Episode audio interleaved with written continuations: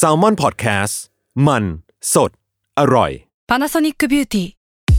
มากกว่าเครื่องเป่าผมด้วยนาโนอีเทคโนโลยีล่าสุดที่จะเปลี่ยนทุกประสบการณ์ที่คุณเคยมีนาโนอีมอยส์เจอร์พลัสเพิ่มความชุ่มชื้นให้เส้นผมหลังใช้งานมากขึ้นถึง 18 เท่า พร้อมชะลอการเฟดของสีผมสำหรับคนชอบทำสีผม ดูแลความชุ่มชื้นทั้งเส้นผม หนังศีรษะและผิวคุณ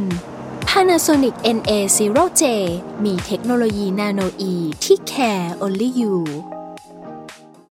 When you need mealtime inspiration, it's worth shopping Kroger, where you'll find over 30,000 mouthwatering choices that excite your inner foodie. And no matter what tasty choice you make, you'll enjoy our everyday low prices, plus extra ways to save, like digital coupons worth over $600 each week. You can also save up to $1 off per gallon at the pump with fuel points. More savings and more inspiring flavors make shopping Kroger worth it every time. Kroger, fresh for everyone. Fuel restrictions apply.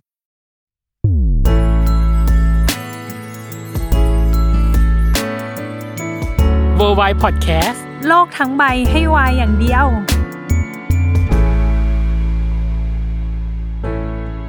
ยินดีต้อนรับเข้าสู่รายการ World Yโลกทั้งใบให้วายอย่างเดียวครับ ครับ สำหรับวันนี้เนาะเป็นพี่เรียกว่าอะไรดีอะมันคือเทปที่เราเคยทำมาก่อนน้องเนยคือหมายถึงว่าเป็นแบบเล่าไทำลายถึงมาเล่าถึงประวัติศาสตร์ของเรื่องเรื่องนั้นอะไรอย่างเงี้ยซึ่งสำหรับเรื่องนี้เองอะถามว่ามันถูกพูดถึงในวงกว้างไหมอย่างแรกคือถูกพูดถึงในวงกว้างมาก ๆ กับอย่างที่สองคือ เรื่องนี้เองอะพี่เรียกว่าผ่านมาหนึ่งปี แล้วเรารู้สึกว่าเราอยากรีแคปมันเรารู้สึกว่ามันถูกพูดถึงมากๆแม้กระทั่งปัจจุบันเนี้ยก็ยังถูกพูดถึงและก็เอามารีรันด้วย เกรินก่อนตอนที่ซีรีส์เรื่องนี้ฉายอะอืมันก็เป็นกระแสมากอืมๆแล้วก็หลังจากจบไปเนาะเอาจริงๆเราขอพาดพิงกับอีกซีรีส์เรื่องหนึ่งละกัน อย่างเช่นอ่าเหมือนกับโซตัสเนาะที่ไม่ว่าอ่ายัยังไงมันก็จะยังมีคนพูดถึงอยู่ เรื่องนี้ก็เป็นแบบนั้นเหมือนกันใช่ วันนี้ก็เลยอืมคิดว่าจะมาทำเป็นการทบทวนเนาะก็คือเป็นหนึ่งปีแค่คิดถึงแค่เพื่อนครับเพื่อน นี่เป็นไงอืมชื่อที่ฉันคิดมา แล้ววันเนี้ยที่เราได้คุยกันอะคือ เราอะยังไม่เคยคุยกับ คนที่เป็นเบื้องหลังเลยเกี่ยวกับเรื่องนี้ ซึ่งวันเนี้ยอืมเราจะได้คุยกับคนที่เป็นเบื้องหลังคือคนเขียนบทของเรื่องแค่เพื่อนครับเพื่อนเนาะอะวันนี้เราขอต้อนรับคุณเบสกิตติศักดิ์คงคาสวัสดีครับสวัสดีครับสวัสดีครับสวัสดีครับยินดีต้อนรับทุกคนนะครับพูดเหมือนเป็น host ไหมครับเอ้ยผมเอ้เบสกิตติศักดิ์คงคาครับเป็นครับผมคนเขียนบทแค่เพื่อนครับเพื่อนนะครับก่อนอื่นแนะนำตัวก่อนนะครับว่าจริง ๆ ทีมบทเนี่ยมีกันอยู่ 4 คนโหหลักๆนะครับอืมมีทีมบท 3 คนนะ แนะแนะนำชื่อนิดนึงมีครับมีพี่บีนะครับมีพี่ฉอยแล้วก็มีเบสนะครับอันเนี้ยสามคนจะช่วยกันเขียน แล้วก็มีพี่ออฟนพนัทชัยวิมลเป็นคนควบคุมบทนะครับดังนั้นเนี่ยจริง ๆ เวลาเราทำงานเราจะประชุมกัน 4 คนโอ้ นะครับวันนี้ผมมาเป็นตัวแทนครับใน Voice ของคนคนหนึ่งละกันที่ครับอยู่ในทีมนะครับแต่เวลาจะยกเครดิตยกความดีความชอบเนี่ยก็ทั้งหมดก็เป็นทีมงานทำด้วยกันครับ อืมอือะมอืมอย่างแรกที่เราน่าจะเปิดคำถามเลยก่อนครับ คือ ไม่แน่ใจว่าคุณเบสเข้ามาในวงการเขียนบทซีรีส์ได้ยังไงอะครับต้องเล่าอย่างนี้ครับว่าทุกอย่างเนี่ยเริ่มต้นจากการที่ผมเขียนนิยาย เรื่องแรกอืนะมเป็นนิยายวายก็ชื่อว่าเกียร์สีขาวกับกาวสีฝุ่นอ่านนะครับอืมหลังจากที่เรื่องนี้เนี่ยได้ปล่อยออกไปนะครับ แล้วก็สามารถขายไปเป็นไลเซนส์ของ GMTV โคกับ VTV นะครับเป็น VTV Original เรื่องแรกที่อืมเผยแพร่ในแพลตฟอร์มนะครับก็ตอนนั้นเนี่ยก็มีโอกาสได้ไปเจอกับพี่อ๊อฟนพณัชชัยวิมลนะครับผู้กำกับ แค่เพื่อนครับเพื่อน แล้วก็ไปเจอกับพี่โจ้นะครับทิชากรภูเขาทองผู้กำกับเพื่อนายแค่หนึ่งเดียวนะครับ ตอนที่ไปเจอเนี่ยเป็นงานเสวนาเกี่ยวกับภาพยนตร์ LGBT เรื่องหนึ่งนะครับ ตอนนั้นก็เจอกับพี่โจพี่ออฟก็เข้าไปแนะนำพี่สวัสดีครับ นี่ผมเป็นคนเขียนบทเออผมเป็นคนเขียนนิยายเกียร์สีขาวกับกาวสีฝุ่นนะอะไรอย่างเงี้ยนะครับ ก็อยากเจอพี่ๆนะ เพราะว่าจริงๆเรารู้สึกว่าเราอยากจะหาโอกาสเข้าไปพูดคุยอะไรเงี้ยนะครับ พี่พี่โจกับพี่ออฟก็ถามว่าอ้าวแล้วเขียนบทละครด้วยไหมอะไรเงี้ยเขียนบทซีรีส์ด้วยไหมผมบอกโอ้ยผมไม่ได้เขียนเลยครับพี่ผมเขียนไม่เป็นครับอะไรเงี้ยก็พี่ออฟก็บอกเออเสียดายจังแต่ไม่เป็นไรอย่างเงี้ยถ้าเขียนเป็นว่าจะลองชวนมาทำงานด้วยกันอะไรเงี้ยนะครับเวลาก็ผ่านไปผมก็ตอนนั้นก็แอด Facebook ทั้งพี่โจกับพี่ออฟไว้อะไรเงี้ยนะครับผ่านไปไม่กี่เดือนเนาะพี่โจก็ มาชวนนะครับมาชวนไปเขียนบทเรื่อง The Player รักเป็นเล่นตายนะครับอ๋อซึ่งเรื่องนั้นเนี่ยเป็นเรื่องสืบสวนนะครับนิติวิทยาศาสตร์ คือพี่โจเนี่ยอยากได้เส้นคนที่สืบสวนนะครับเส้นสืบสวน เส้นเอ่อฆาตกรรม เส้นนิติวิทยาศาสตร์ การพิสูจน์ลายนิ้วมืออะไรพวกเนี้ยซึ่งมันต้อง หนึ่งต้องการแพทย์ด้วยต้องคุยกับตำรวจคุยกับทนายอะไรเงี้ยนะครับอืมซึ่งผมเนี่ยเป็นคนที่ชอบอ่านงานสืบสวนมากอืนะมอ่านแบบน่าจะเป็นร้อยเล่มอะไรเงี้ยก็จะครับมีคลังอะไรเยอะมีของเล่นเยอะอะไรเงี้ยครับพี่โจก็ชวนไปช่วยไปช่วยดูเส้นสืบสวนโดยเฉพาะเลยว่าเฮ้ยแบบนี้จะทำได้ไหมลายนิ้วมือจะถูกไหมของจมน้ำจะตรวจได้ไหมอะไรเงี้ยก็ต้องพอเข้าไปทำปุ๊บมีโอกาสได้ไปเจอพี่ออฟเพราะว่าไปขายนิยายเรื่องที่สองคือใครคือองชองเตอ่านะครับอืมพอไปขายเรื่องที่สองคุยพี่ออฟพี่ออฟบอกอ้าว ตกลงมึงเขียนบทกับอีโจ้เหรออะไรอย่างเงี้ยครับพี่ออฟก็บอกอ้าวครับพี่อะไรอย่างเงี้ยพี่ออฟอ้าวทำไมเขียนให้อีโจ้แล้วมึงไม่เขียนให้กูอะไรอย่างเงี้ยบอกก็ลองดูก็ได้ครับพี่คือเออตอนที่ไปแค่เพื่อนกับเพื่อนเนี่ยต้องเล่าว่าไม่เคย ไม่เคยเขียนบทเลย เท่ากับอืมศูนย์ถึงแม้ว่าจะไปรับปาก The Player ก่อนแต่ไทม์ไลน์จริง ๆ ในการเริ่มเนี่ยคือแค่เพื่อนกับเพื่อนเริ่มก่อน ซึ่งวันที่เริ่มเนี่ยอ๋อแม้แต่ screenplay จริง ๆ บท ภาพยนตร์บทละครเป็นยังไง ผมยังไม่เคยเห็นกระดาษใบนั้นเลยอะไรเงี้ยมันก็คือเริ่มต้นจากศูนศูนย์ย์เลยในวันที่ทำงานวันแรก แล้วก็อืมค่อยๆพัฒนาทำมาเรื่อยๆอะไรเงี้ยครับอืมแสดงว่าแค่เพื่อนครับเพื่อนนี่คือเริ่มก่อนแต่ The Player นี่เริ่มหลัง ใช่ถูกปะครับอ๋อถ้าถ้านับตามไทม์ไลน์การเริ่มจริง ๆ แล้วเนี่ย The Player นี่คือเป็นเรื่องแรกเลยครับอ่าอืมเรียกว่าตัดสายสะดือคุณเบสเข้าวงการการเขียนบท ดูจากน้ำเสียงพี่ออฟมีความงอนอยู่เบาใช่ค่อนแคร์ประๆมาณเออนึงเพราะอ้ยว่าทำไมเขาไม่จีเขีบยนมาแล้วไง ใช่เออเอออะกับเรื่องนี้ครับเรื่องของแค่อืมเพื่อนขับเพื่อนเองเนี่ยเราจะเขียนถึงแค่เพื่อนขับเพื่อนเนี่ย ต้นทางมันคือหนังสือที่เป็นนิยายคือหลังม่าน ทางคุณเบสเองได้อ่านไหมฮะกับนิยายหลังม่าน ต้องใช้คำว่าต้องอ่าน นะครับอืมหมายถึงครับว่าเราทำงานดัดแปลงนิยายมาเป็นบทละครเนี่ยครับงานตั้งต้นแรกเลยสมมติว่าเราได้โปรเจกต์ว่าเราจะทำเรื่องนี้เนี่ยสิ่งแรกที่ต้องทำคือต้องไปอ่านนิยายก่อนอืมทีมงานบททุกคนต้องไปอ่าน แล้วก็ต้องลิสต์มาเลยว่าชอบอะไรไม่ชอบอะไร ไม่ชอบในที่นี้วงเล็บนะ ไม่ได้แปลว่านิยายไม่ดีนะครับหมายถึงว่าในเชิงการเล่าเรื่องท่าไหนที่เราคิดว่าใช่ท่าไหนที่เราคิดว่าไม่ใช่อืมเช่นในนิยายสมมติมีระเบิดระเบิดรถอย่างเงี้ยครับละครมันทำไม่ได้ใช่ไหมชีวิตจริงจะมาเผารถเล่นน่ะคันละกี่แสนกี่ล้านมันทำไม่ได้ดังนั้นเนี่ยมันต้อง list มาก่อนว่าอะไรทำได้ทำไม่ได้ชอบไม่ชอบอะไร แล้วมันจะมีวันหนึ่งเลยมานั่ง discuss กันว่าเราจะไปทางไหนอะไรเก็บไว้อะไร คือใจจริงพูดเลยนะครับ ว่าคนเขียนบทละครเนี่ยก็ไม่ได้แบบโอ้โห ฉันจะมาเพื่อทำร้อยเปอร์เซ็นเหมือนนิยาย หรือว่าจะมาเพื่อร้อยเปอร์เซ็นจะไม่เอาอะไรเลยเอาไว้แต่ชื่ออย่างเดียวอะไรเงี้ยครับเราต้องตั้งโจทย์ว่าทำแบบไหนแล้ว คนดูจะสนุกที่สุดมากกว่า แล้วก็อืมถ้าส่วนไหนยังเก็บไว้ได้ เราก็จะพยายามเก็บไว้ให้เยอะที่สุดนะครับ แต่โดยพื้นฐานเบื้องต้นและทีมผมนะ ทุกคนที่ทำงานทีมผมก็คือว่าจะต้องอ่านนิยายก่อนก่อนทำงานอยู่แล้วครับ อืมตอนที่อืมอ่านหลังม่านทางคุณเบสรู้สึกยังไงอะครับ ตอนที่อ่านชอบนะครับอืมจริง ๆ เป็นคนชอบงานเชิงดรามาติกอยู่แล้วอืมนะครับแล้วถ้าใครได้อ่านหลังม่านเนี่ยเวสกับ After Day เนี่ยเขียนไว้ค่อนข้างจะดราม่าพอสมควรเลยนะครับอืม ผมตอนอ่านก็หลุดเข้าไปในเรื่องเลยนะครับอืมแล้วก็อีกอย่างหนึ่งเซตติ้งของความตีกันในเรื่องเนี่ยอืมมันครอบค่อนข้างครัวจะความขัดแย้งหนักแน่นมากอืมๆเพราะว่าพอด้วยบรรยากาศ คือด้วยความเป็นนิยายอย่างเงี้ยครับมันสามารถดึงเราเข้าไปได้ง่ายกว่า เพราะว่ามันไม่ต้องถูกพิสูจด้วยรูปด้วยภาพด้วยการเคลื่อนไหวใดๆอะตีกันแล้วก็อ่านแล้วก็เชื่อไปเลยว่าตีกันอืมพอมันเป็นอย่างนั้นเนี่ยดรามาติกในเรื่องมันก็เข้มข้น ซึ่งถามว่าผมสนุกไหมก็สนุกมากนะ ออกตัวก่อนว่าไม่อ่านไม่ได้อ่านนิยายวายเยอะเท่าไหร่อะไรอย่างเงี้ยครับแต่คุณเบสเขียนนิยายวายนะ ใช่ครับเขียนนิยายวายแต่ไม่ค่อยได้อ่านนิยายวายเยอะเท่าไหร่เพราะว่า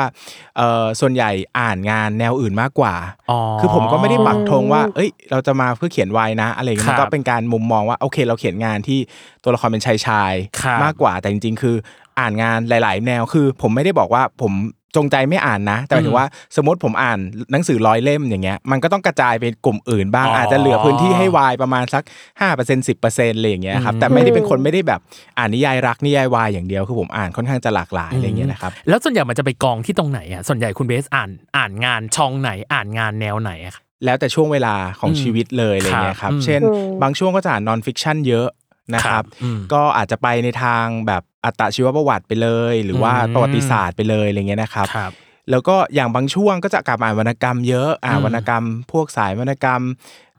วรรณกรรมคลาสสิกทั้งหลายครับเฮดเนสต์เฮมมิงเวย์อืมกาเบรียลการ์เซียมาร์เกซอะไรเงี้ยครับหรือว่าโอ้เราจะบางช่วงอย่างช่วงนี้ก็ชอบประวัติศาสตร์อะไรเงี้ยนะครับอืมก็อ่านประวัติศาสตร์เยอะอะไรเงี้ยครับครับแล้วแต่ว่าช่วงไหนอินอะไรมันจะเป็นช่วงๆเลยอย่างช่วงที่ช่วงหนึ่งชอบฮิงาชิโนะเคโกะมากก็อ่านแบบ 20-30 เล่มต่อๆกันอะไรอย่างเงี้ยครับก็มันก็สืบสวนสอบสวนไป แล้วแต่ช่วงเวลาเลยอะไรเงี้ยครับอืมน่าสนใจ เรื่องเนี้ยน่าจะเป็นธงแรกก่อนที่จะเป็น The Player ใช่ครับ ผมก็เลย อยากรู้ว่าแล้วการทำงานในบทของเรื่องเนี้ยมันมีความยากหรือมันมีความ The Player ยากไหมในความรู้สึกกับแค่เพื่อนครับเพื่อน ยากคนละแบบอ่าเด e เพเยอร์คือยากด้วยเนื้อ เพราะต้องสืบสวน เส้นอืมต้องแม่นเหตุการณ์นี้ผิดไทม์ไลน์ไม่ได้เลย เพราะว่ามันมีความเป๊ะมากๆ ตัวละครนี้จะต้องอยู่ตรงนี้เท่านั้นไปอยู่ที่นี่ไม่ได้อืมดังนั้นเวลาใน script screenplay เราต้องเขียนชัดเจนเลยว่า ตรงนี้ต้องใส่ถุงมือนะอ่า ตรงนี้ต้องไม่ใส่ตรงนี้อืมตัวละครทำแบบนี้ scene ที่แล้วต้อง continue มีแผลตรงนี้นะ ไม่งั้นจะไม่สมจริง scene นี้ตัวละครห้ามพูดแบบนี้เลือดไหลแบบนี้ต้องเกิดคือมันจะต้องมีความเป๊ะทางด้านการสืบสวนเส้นเรื่องหักมุมยังไงให้คนงงสงสัยอะไรเงี้ยครับมันก็จะไปยากในมุมนั้นครับส่วนแค่เพื่อนครับเพื่อนมันยากในมุมทำยังไงให้คนชอบ เพราะว่ามันก็จะถูกคาดหวังในอีกแบบหนึ่งว่าอืมคนดูวายต้องการความสนุกความดูแล้ว ชุบชูใจอะไรอย่างเงี้ยนะครับดังนั้นมันก็จะถูกคาดหวังอีกแบบว่า เราจะทำยังไงให้ตอบสนองความต้องการของคนดูได้ คือถ้าพูดจริง ๆ แล้วเนี่ยเอาถ้าเอาแบรนดิ้งของ GMTV เนี่ยครับแบรนด์หลักทุกวันนี้ที่เป็นเรือธงจริง ๆ มันคือกลุ่มซีรีส์วายที่เป็นอืมซีรีส์ที่ถ้าจะเรียกกันแล้วก็คือว่าสร้างยอดผู้ติดตามหรือยอดวิวเยอะที่สุดอะไรเงี้ยครับมันก็ต้องถูกคาดหวังระดับหนึ่งว่าอืมแบรนด์ที่ทำซีรีส์วายมาเป็นเวลานานเกือบ10 ปีอย่างเงี้ยมันจะต้องมีผลงานที่คนดูออกดูออกมาแล้ว ไม่ด่าเอาง่ายๆดังนั้นมันก็จะถูกกดดันในอีกแบบหนึ่งว่านี่คืองานกลุ่มหลักของช่องนี้ทำยังไงให้ตอบสนองคนดูที่คาดหวังได้อะไรเงี้ยครับ อย่างตัว The Player เนาะมันก็จะมีความที่ทางคุณเบสต้องระมัดระวังอย่างเช่น แบบอย่างที่คุณเบสบอกพวกเลือด พวกแผลพวกนู่นพวกนี้และอย่างแค่เพื่อนน่ะมันต้องมีอะไรที่ต้องระวังเป็นพิเศษปะคะคือนอกนอกเหนือจากการทำให้คนอื่นชอบอย่างเงี้ย สิ่งสำคัญที่สุดสำหรับการเขียนบทละครที่เป็นพวก rom-com ดราม่า romantic comedy นะครับ พวกนี้สำหรับผมคือการ continue อารมณ์ inner ตัวละครเนี่ยอืมสำคัญมาก มันต้องสมเหตุสมผลมากๆนะครับ เพราะว่า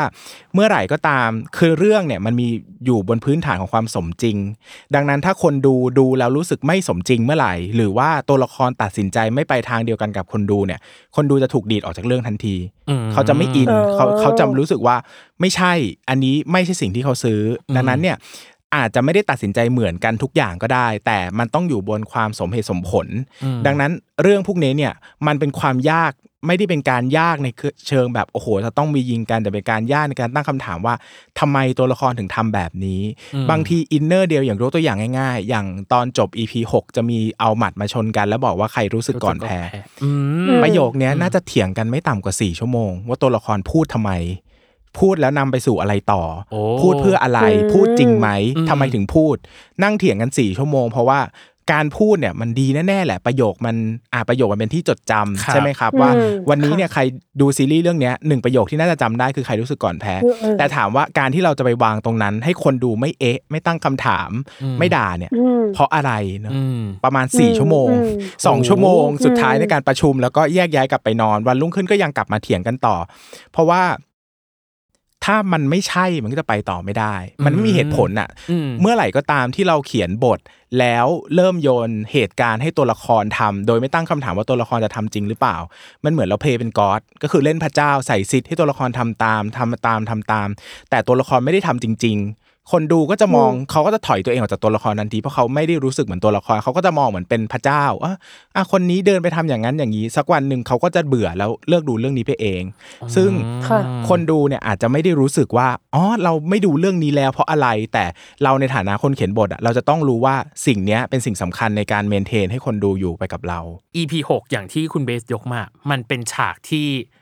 นานที่สุดหมายถึงว่าใช้เวลาในการปั้นนานที่สุด หรือคิดตกตะกอนนานที่สุดปะครับ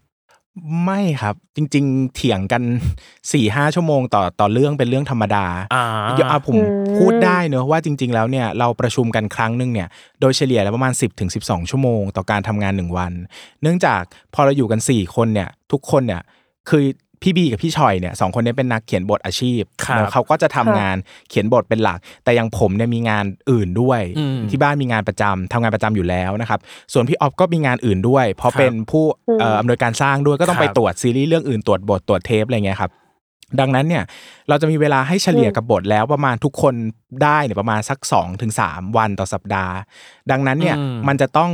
เยอะที่สุด เช่นอืมประชุม 10บโมงถึง4ี่ทุ่มห้าทุ่มเที่ยงคืนบางทีตีหนึ่งโอ้ก็เป็นเรื่องที่ธรรมดาอืมแล้วเราประชุมกันไม่ได้ประชุมกันแค่ 5 ครั้ง 6 ครั้ง แค่เพื่อนกับเพื่อนนี่อย่างต่ำน่าจะ 20 ครั้ง แปลว่าเราจมอยู่กับบทเนี่ยสัก 200 ชั่วโมงเนี่ยผมว่าต้องเห็นแน่ๆตั้งแต่วันแรกจนวันสุดท้ายเนอะอืมนี่ยังไม่รวมเวลาไปนั่ง screenplay อีกทำ screenplay หนึ่งเรื่อง1 EP 1 draft เนี่ยใช้เวลาประมาณ 24 ชั่วโมงหน้าคอมแปลว่าอาจจะต้องแบ่งเวลาในการทำประมาณ 3 วันดังนั้นเนี่ยการนั่งเถียงเรื่องหนึ่งกัน บางเรื่องอะ เถียงกัน8ชั่วโมงก็มี คือบางเรื่องก็แบบอืมไม่ยอมไม่ได้เรื่องนี้คือบอกผมไม่ได้ ปล่อยไป ผมไม่เห็นด้วยเรื่องนี้อะไรเงี้ยอืมซึ่งอืมต้องต้องเล่าอย่างนี้ว่าผมอะสนุกกับการทำงานทีมนี้มาก เพราะว่าพี่ออฟจะไม่ใช่คนเคาะว่าอะพี่เลือกอันนี้ไปเลยเบสพี่เบสไม่ต้องคิดแล้วแต่พี่ออฟจะให้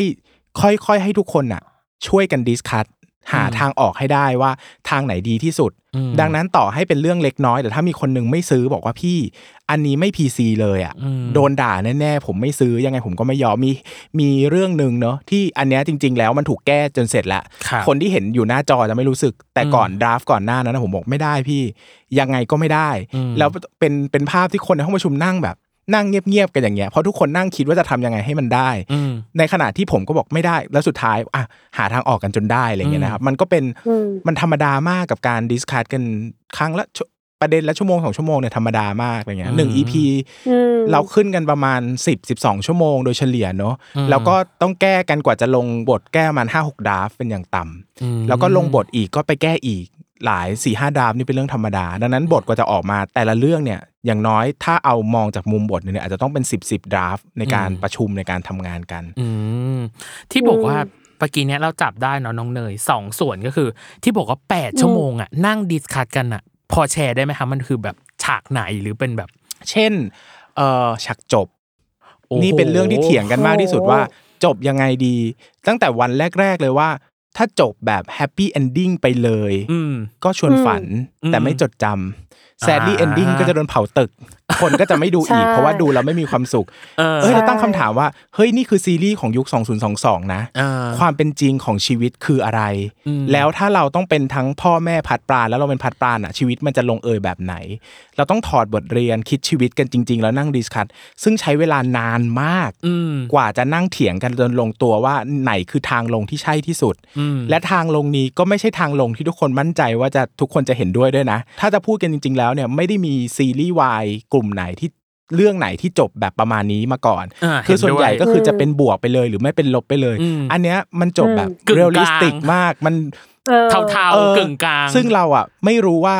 คนดูจะเอากับเราไหมอ่าเรากลัวว่าคนดูจะตีความว่านี่คือ sad ending อะ ถ้าเขาเขาตีความว่าจบแบบแย่คือเราก็ตายเลยนะ เราโดนด่าเละเลยแบบครับโดนเผาตึกแน่อืมๆแต่เราเชื่อว่า คนดูจะเชื่อว่านี่ นี่คือสิ่งที่ดีที่สุด ในสถานการณ์ที่ตัวละครสมควรจะได้รับในเวลานี้แล้ว โดยแบบไม่โกง ถ้าพูดถึงอินเนอร์ตัวละครจริงๆอะถ้าเราไม่โกงอันเนี้ยคือทางที่ใช่ที่สุดเราก็ต้องลุ้นกันว่าคนดูจะซื้อกับเราไหมอ่าตอน EP สิบเอ็ดอะทีมบทยังนั่งคุยกันว่าสิบสองจะมาแล้ว จะโดนเผาจะจะจะจะโดนเผาตึกกันไหมอะไรอย่างเงี้ย ซึ่งก็อืมนี่เป็นหนึ่งอย่างที่ดีใจมากว่าคนดูซื้อนะสำหรับผมอืมคนดูเข้าใจอืมว่า ชีวิตมันเป็นอย่างนี้จริง ๆอะอืมซึ่งเอออันเนี้ยคือสิ่งอืมที่น่าจะเป็นประเด็นใหญ่ที่สุดในการเถียงกันแล้วครับ อืมกับอีกอันหนึ่งเนาะที่บอกว่า ฉากนี้มันเหมือนจะถกกันนานว่าแบบมัน PC ไม่ PC อันนี้คือฉากฉากจบปะครับ ไม่ใช่ครับ อีกฉากหนึ่งคือผมเป็นคนที่ ค่อนข้างจะ sensitive ต่อเรื่องอะไรพวกนี้นิดนึงอืมอะไรอย่างเงี้ยครับเพราะว่าอืมอืมไม่ได้เป็นคนละเอียดอ่อนอะไรหรอก แต่เป็นคนทำงานการเขียนอยู่ตลอดครับดังนั้นเราเหมือนผลิตงานแล้วเราเจอ feedback ตลอด เราก็จะรู้ว่าอะไรต้องระวังไม่ระวังอะไรเงี้ยอืมอืมซึ่งพอเราเจอประเด็นนี้ไปเราก็รู้สึกเอ้ย อันนี้ไม่ได้นะพี่อะไรเงี้ยอืมก็เป็นหลาย ๆ อย่าง มันจะมีความไม่ได้นะพี่แบบ พี่ผมว่าอันนี้มันยัง ไม่สนุกอะไรอย่างเงี้ยอืมซึ่งอืมอันไอ้แบบนี้เนี่ยมันยังพอปล่อยผ่านได้อืมแต่ถ้าเป็นเรื่องความไม่พีซีแบบโดนด่าว่าอันนี้ผิดศีลธรรมจริยธรรมเมื่อไหร่เนี่ย อันเนี้ยปล่อยผ่านไม่ได้อืมดังนั้นคืออมคือต้องเล่าอย่างนี้ก่อนอันนี้เสริมนิดนึงว่าได้ครับ เวลาตัวละครจะทำสิ่งที่ไม่ดีในเรื่องเนี่ย คำถามคือตัวละครทำสิ่งนั้นด้วยความรู้สึกว่านี่คือสิ่งที่ดีหรือไม่ดีอืมแล้วคนดูจะต้องคิดยังไง เช่นอย่างใน EP สองอันนี้ก็โดนด่าเยอะ แต่ทางเราเนี่ยทางเราคือคนเขียนบทเนี่ยไม่ได้รู้สึกว่าผิด เพราะว่าเราก็แค่จะบอกว่าสังคมตัวละครที่มันมีการไปเคาะประตูเรียกกันตะโกนเรียกกันในห้องคนอื่นน่ะนี่มันคือการ represent ความท็อกซิก ของ environment ที่ตัวละครต้องอยู่อ่าเราไม่ได้บอกว่านี่คือสิ่งที่ถูก เราไม่ได้บอกว่า เฮ้ยคุณดูแล้วคุณจะต้องไปเคาะประตูเพื่อนข้างห้องไปจีบเขานี่เรากำลังจะบอกว่าเฮ้ย ถ้าคุณเป็นเพื่อนเขาอะคุณอย่าไปทำแบบนี้ มันคือการลุกล้ำความเป็นส่วนตัวเป็นส่วนตัวอืมแต่มัน toxic แบบที่ toxic ยังไงให้คนดูเชื่อ ถ้าจะมาแบบเป็นตัวร้ายตะโกนมาตะโกนตะโกน มันก็ ตัวละครก็ไม่ได้แบกรับอะไร เพราะว่าคุณก็แค่เลิกคบ แต่นี่มันเป็นเพื่อนที่ดี แต่ดันเป็นเพื่อนที่ toxic ในเวลาเดียวกัน อันนี้คือเราจะ represent ว่าสังคมที่เราอยู่อะ บางครั้งมันมีความ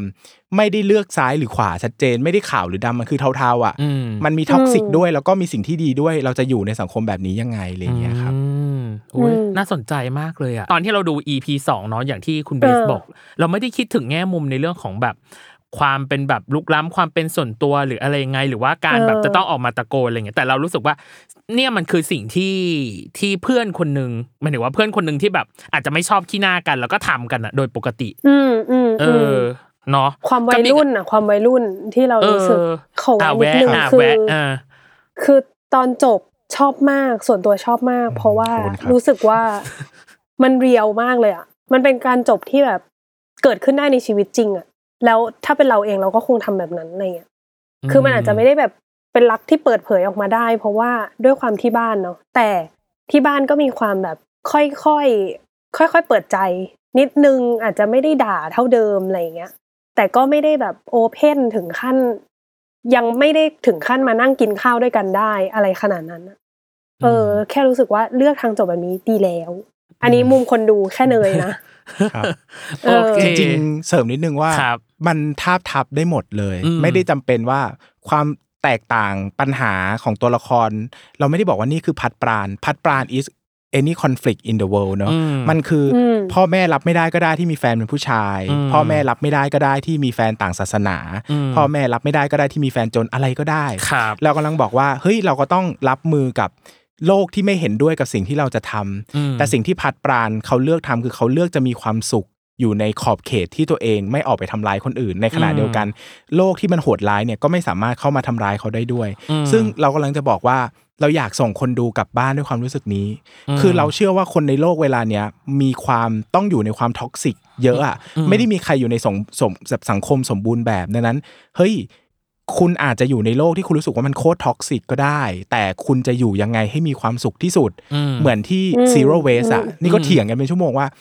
อะ คุยกันแล้วบอกว่าทำไมต้อง zero waste บอกว่าพี่ zero waste มันคือการประกาศต่อโลกเลยนะว่า เราไม่สามารถบอกให้คนทั้งโลกเลิกใช้พลาสติกได้อืมแต่เราจะไม่ใช้อะนี่คืออมการยืนกรานที่จะอยู่ในจุดที่เรามั่นใจว่านี่คือสิ่งที่ถูก แล้วเราอยากให้คนมีชีวิตแบบนั้นอะมีชีวิตอยู่กับอืมความเชื่อว่าชีวิตตัวเองยังดี ถึงแม้ว่าโลกภายนอกจะท็อกซิกแค่ไหนก็ตามอะไรเงี้ยครับมแต่ประเด็นเอาอืจมริงๆนะในแค่เพื่อนกับเพื่อนอะร่วมสมัย เกือบทุกประเด็นเลยนะ อย่างเช่นเรื่องของการสร้างศาลาเนาะที่เป็นแบบอืมอะไรนะอีโคเนาะหรือเออออะไรก็ตามแต่เออเรารู้สึกว่ามันร่วมสมัย แต่อีกสิ่งหนึ่งที่เรารู้สึกว่า อันเนี้ยเราอยากโยนหาคุณเบสว่า ไม่แน่ใจว่ามันคือความเป็นจุดแข็งหรือเปล่านะ หรือความร่วมสมัย หรือตัวผมเองอะอาจจะแค่รู้สึกว่ามันน่าจะเอาไปแล้วประมาณหนึ่งคือเรื่องของความขัดแย้งกันระหว่างสองคณะ หรือความขัดแย้งกันระหว่างครอบครัว คุณเบสมองจุดนี้ว่ายังไงอะครับ วันแรกที่ผมถูกชวนมาเขียนแค่เพื่อนกับเพื่อน ผมไม่ได้บอกว่านี่คือความขัดแย้งของสองบ้านนะอืมนี่คือซิมโบลิกของความขัดแย้ง anything in the world อะอืมซึ่งผมบอกตั้งแต่แรกเลยว่า อันนี้พูดได้เนอะอันนี้มุมมองผมคนเดียวแล้วกันอืมนี่คืองานเชิงการเมืองอย่างหนึ่งเลย นี่คืคอรับการแสดงสัญลักษณ์ว่า คุณจะอยู่กับพ่อแม่คนละเจเนอเรชันได้ยังไงอะอืสมมติพ่ออพ่อแม่คุณเป็นมีความคิดทางการเมืองแบบหนึ่งคุณเป็นอีกแบบหนึ่งคุณจะใช้ชีวิตดีลกับสิ่งนี้ได้ยังไง เพียงแต่เราไม่ได้เอาสิ่งนั้นมาเล่าตรงๆ เราซ้อนทับมันอีกชั้นด้วยความรักของผู้ชายคู่หนึ่งแต่ถ้าเอาคำว่าพัดปราณออกแล้วแทนโยนไปด้วยคอน FLICT อะไรก็ตาม นี่คือ เป็นสิ่งที่เป็นจริงเสมอ แล้วคนคนบนมนุษย์บนโลกนี้ทะเลาะกันมาเป็นพันพันๆปี แล้วแล้วอืมอนาคตถ้ายังมีอยู่อีกเป็นพันพันๆปี ผมก็เชื่อว่า เราก็ทะเลาะ เพียงแต่แค่เพื่อนกับเพื่อนเราคนอาจจะดูซีรีส์นี้ ถ้ามองในเชิงของความพล็อตหรือความชั้นเดียวครับมองเอาง่ายที่สุดมันก็คือเรื่องของบ้านสองบ้านคณะสองคณะเนอะอืมแต่นี่ผมพูดเลยว่านี่คืองานเชิงซิมโบลิกล้วนอืมๆนี่เราไม่ได้พูด เราไม่ได้ปักธงว่าคือความพ่อแม่เลยหรือความปักธงคือความอะไรก็ได้อืมดังนั้นเวลาเราคิดคิด จริง ๆ เวลาเราจะกระโดดเข้าไปเป็นตัวละครอะ เราไม่ได้มองเลยว่าพ่อแม่ของเราเกลียดบ้านข้างๆ เรามองไปถึงสิ่งที่ใหญ่กว่านั้น สิ่งที่แข็งแรงกว่านั้นอืมความทำไมแม่ต้องตบหน้าลูกอืมอะไรอย่างเงี้ยมันคือconflict ที่ใหญ่กว่านั้น แล้วเราก็รู้สึกว่าเรื่องนี้เป็นเรื่องที่ universal มาก แล้วก็เชื่อว่าจะไม่ล้าสมัยโรมิโอและจูเลียตเนี่ยอยู่มาหลายพันปีแล้ว แล้วก็จะอยู่ต่อไปอะไรเงี้ยครับอ่าดังนั้นอืมสิ่งหนึ่งที่พูดได้เลยว่านี่คืองานเชิง symbolic ถ้าไปอืมนั่งแกะสิ่งที่อยู่ในเรื่องทั้งบท ทั้ง prop อืม ทั้ง location มี symbolic ทั้งหมดเลย เพียงอืมแต่ว่าใส่ไปอืมใครจะเห็นก็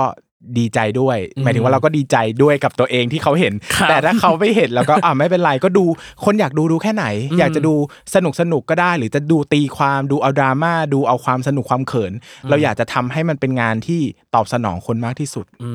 ม แต่น้องเนยจำได้ไหมสิ่งหนึ่งที่คนพูดถึงหรือ Talk of the Town มากที่สุดก็คือ เรื่องของเหตุผลในความขัดแย้งระหว่างสองบ้าน ก็คือเรื่องของประเด็นพ่อแม่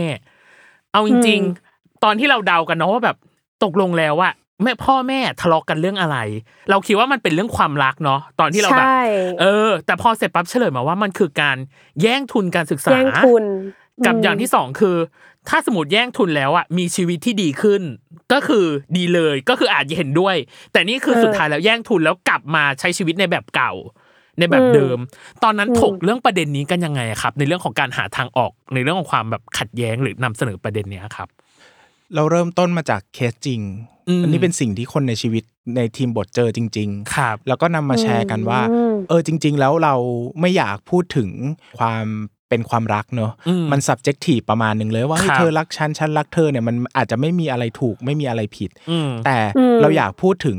ภาวะทางสังคม เราอยากทำให้เรื่องนี้มันมีคนที่ผิดจริงอืมๆเรารู้สึกว่า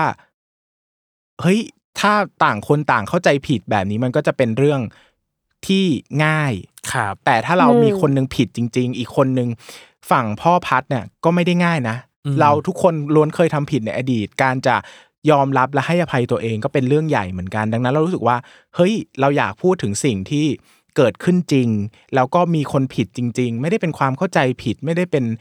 ไม่ได้เป็นอะไรทั้งสิ้นเป็นเรื่องที่เกิดขึ้นจริง ๆ ได้ แล้วก็พอมาพูดกันถึงตรงนี้แล้วเรารู้สึกว่าหนึ่งคือมันแข็งแรงอืมแล้วมันมีเหตุมีผลที่ ถ้าเราอ่านถามง่ายๆ ถ้าเรานึกถึงตัวปราณอย่างเงี้ยทำไมปราณต้องกลับมาหาแม่ตัวเอง ถ้าเราจำได้ว่าก่อนที่เขาจะหนีไปอะเขาไม่รู้นะว่าเรื่องอะไรอืมจนกระทั่งหนีไปถึงทะเลแล้วอะพัดถึงเล่าให้ฟังว่ามันคือเรื่องอะไร พัดเองก็ผิดหวังกับพ่อเนอะอืมพัดโตเติบโตมาในสังคมปิตาธิปไตย ส่วนปราณก็เติบโตมาในสังคมที่เป๊ะความเนี้ยบแล้วก็เข้าใจแม่ว่าสุดท้ายแล้วว่าแม่เขาเป็นคนถูกกระทำอะ ดังนั้นถ้ามันเป็นความเข้าใจผิดหรือความงี่เง่าอะตัวละครจะไม่กลับบ้านหรอก นี่มันอืมคือสิ่งที่เหตุผลว่า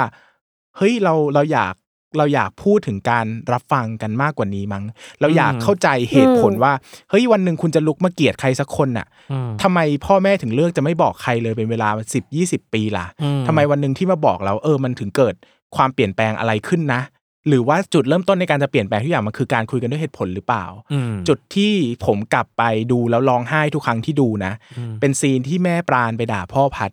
ซีนนั้นคือซีนที่ผมดูกี่ครั้งก็เข้าใจ อารมณ์เลย เราเราอาจจะเป็นคนที่แก่แล้วประมาณหนึ่งสามสิบกว่า ไม่แก่ฮะเราก็ร้องไห้เลยเออใช่เราดังนั้นเออพอเป็นเรื่องความรักรักกันไม่ได้ เรารู้สึกว่าอ้าวโอเคอะเดี๋ยวสิบปียี่สิบปีคุณอาจจะเจอคนรักใหม่ก็ได้อืมแต่นี่คือทั้งชีวิตนะอืมนี่เธออมทำลายทั้งชีวิตทั้งชีวิตฉันฉันจะมีอนาคตเรียนจบมีชีวิตที่ดีฉันมีหน้าที่กลับมาเป็นแม่และเมีย และมีชีวิตได้อยู่แค่นี้อืมเพราะเธอมันคือความแบบ เรารู้สึกว่า เออ ตัวละครมันมีเหตุผลที่จะโกรธลูกจริงอืมๆหรือว่ามีเหตุผลที่ต่อให้พูดกันเคลียร์กันแล้วจะไม่เข้าใจเราก็ยอมรับได้อะอืมมันไม่ใช่เหตุผลที่งี่เง่าเลยอะคนพอเฉลยมาปุ๊บคนทุกคนเลยเข้าใจว่า เออ ถ้าเราเป็นแม่ปานเราก็อาจจะยอมไม่ได้เหมือนกันอะไรเงี้ยครับอืมอืมเอาจริงๆประเด็นเนี้ยช็อกเลยมาก ตอนในดูในยจำได้ว่าในตกใจแบบ ตกใจมากๆ เพราะว่า อันเนี้ยไม่แน่ใจว่าทางทางคุณเบสอะปูให้ก่อนหน้าเนี้ยมันดูไปในเชิงแบบความรักรักหรือใคเปรล่าหรือเปล่า เพราะว่าไอการไปค้นเนาะที่ไปโรงเรียนแล้วก็ไปถามคุณครูอะไรอย่างเงี้ยแล้วก็มันก็ดูจะไปในเชิงแบบรักๆใคร่ๆเราก็เลยมีความว่าอ่ามันน่าจะออกมาในเวนั้นแน่เลย แต่ว่าวันที่แม่ปานเข้าไปคุยที่บ้านอันนั้นนะก็คือแบบในยนั่งเหวอไปเลยอะเราก็เข้าใจทุกอย่างเลยว่าแบบเออ ว่าทำไมเขาถึงต้องโกรธกันสิ่งที่แม่เจอเออขนาดนี้ทำไมต้องอืมห้ามลูกทำไมต้องแบบไม่กินเส้นไม่ลงรอยกันมากขนาดนี้อะไรเงี้ย แต่ในขณะเดียวกันก็เข้าก็เห็นใจเนาะเห็นใจพ่อของพัดเหมือนกันว่าแบบก็โดนกดดันมาจากครอบครัวอีกที เออ แล้วเขาก็คงไม่ได้สบายใจที่จะทำแบบนี้กับเพื่อนสนิทของตัวเองเหมือนกันอืมอะไรอย่างเงี้ย แต่ว่านาทีนั้นมันก็อาจจะเลือกไม่ได้ แล้วก็อืมเขาก็คงต้องเข้าใจว่าทำไมเพื่อนถึงโกรธอืม ขนาดนี้อะไรเงี้ยสิ่งหนึ่งที่ผมชอบมากคือมันคือ dramatic question ที่ใหญ่มากจริงที่ทิ้งไว้กับคนดูว่าอืมถ้าคุณเป็นพ่อพัด คุณจะทำยังไง คุณเป็นแม่ปราณอืมคุณจะทำยังไง คุณเป็นพัด คุณเป็นปราณคุณจะทำยังไง ซึ่งอืมผมว่านี่คือสิ่งที่ทีมบทต้องการอืมเราอยากจะทิ้งความรู้สึกอะไรบางอย่าง ทิ้งคำถามไว้ให้คนดูบางอย่างว่า เฮ้ย เรารับมือกับสิ่งนี้ในชีวิตยังไงครับอันี้เป็นสิ่งที่เรารู้สึกว่ามันทำงานแล้วเราก็รู้สึกว่า วันหนึ่งคุณจะต้องเจอคำถามนี้แหละ ในชีวิตแน่ๆสักวันหนึ่งคุณจะต้องตอบว่า โกรธเท่าไหร่ถึงจะให้อภัยเขา แล้วแล้วยอมเท่าไหร่ถึงจะให้อภัยตัวเองอืมผมรู้สึกว่านี่คือสิ่งที่การทำงานในการเป็น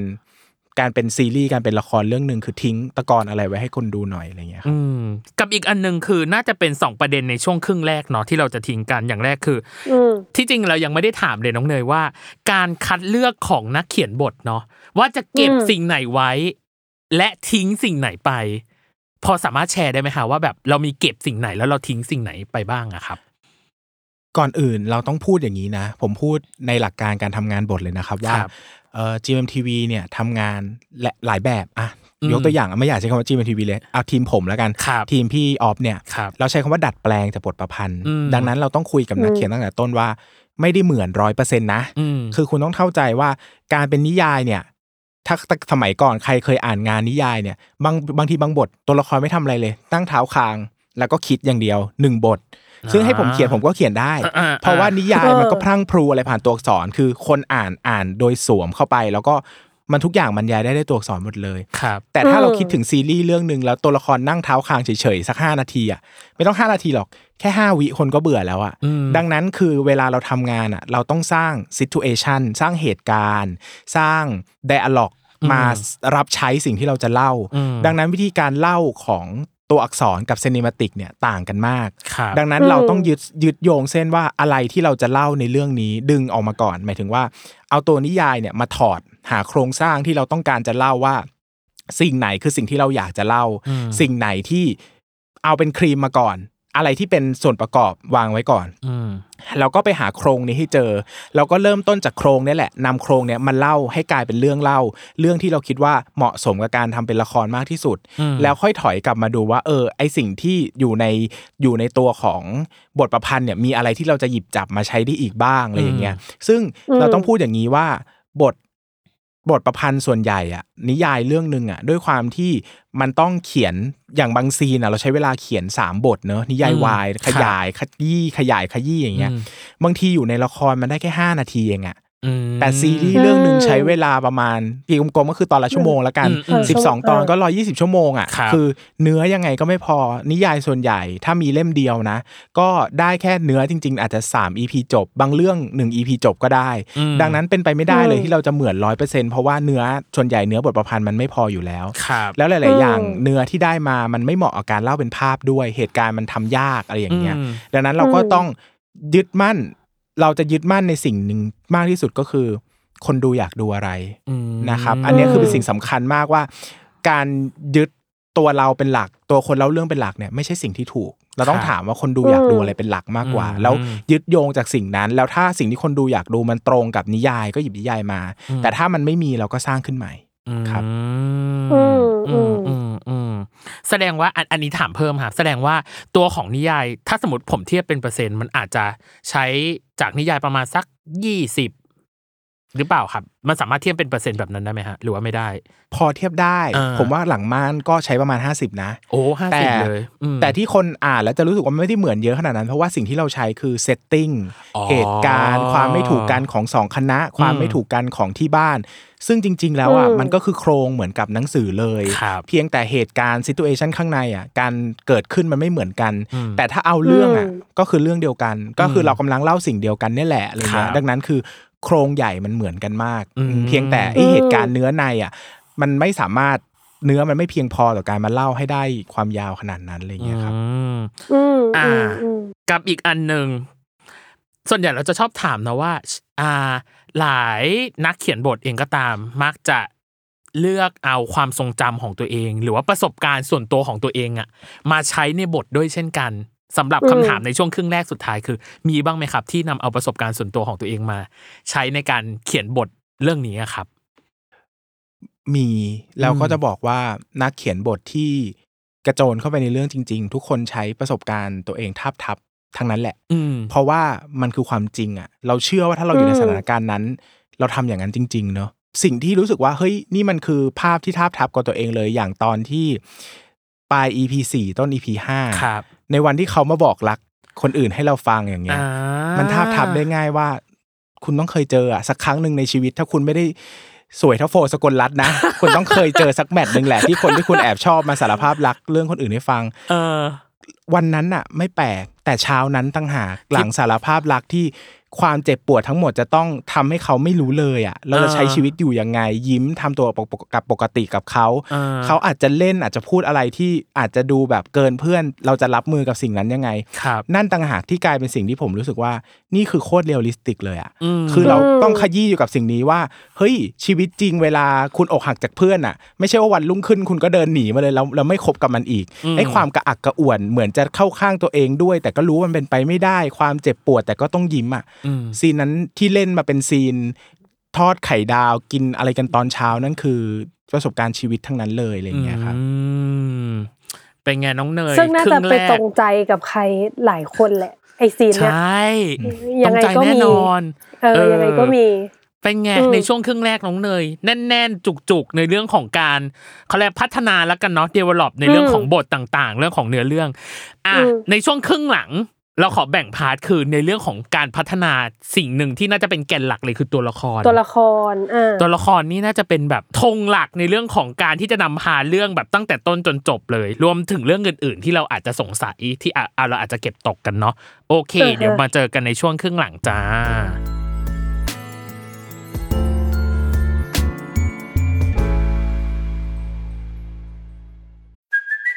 Hey, it's Kaylee Cuoco for Priceline. Ready to go to your happy place for a happy price? Well, why didn't you say so? Just download the Priceline app right now and save up to 60% on hotels. So, whether it's Cousin Kevin's Kazoo concert in Kansas City, go Kevin, or Becky's Bachelorette Bash in Bermuda, you never have to miss a trip ever again. So, download the Priceline app today. Your savings are waiting. Go to your happy place for a happy price. Go to your happy price, Priceline.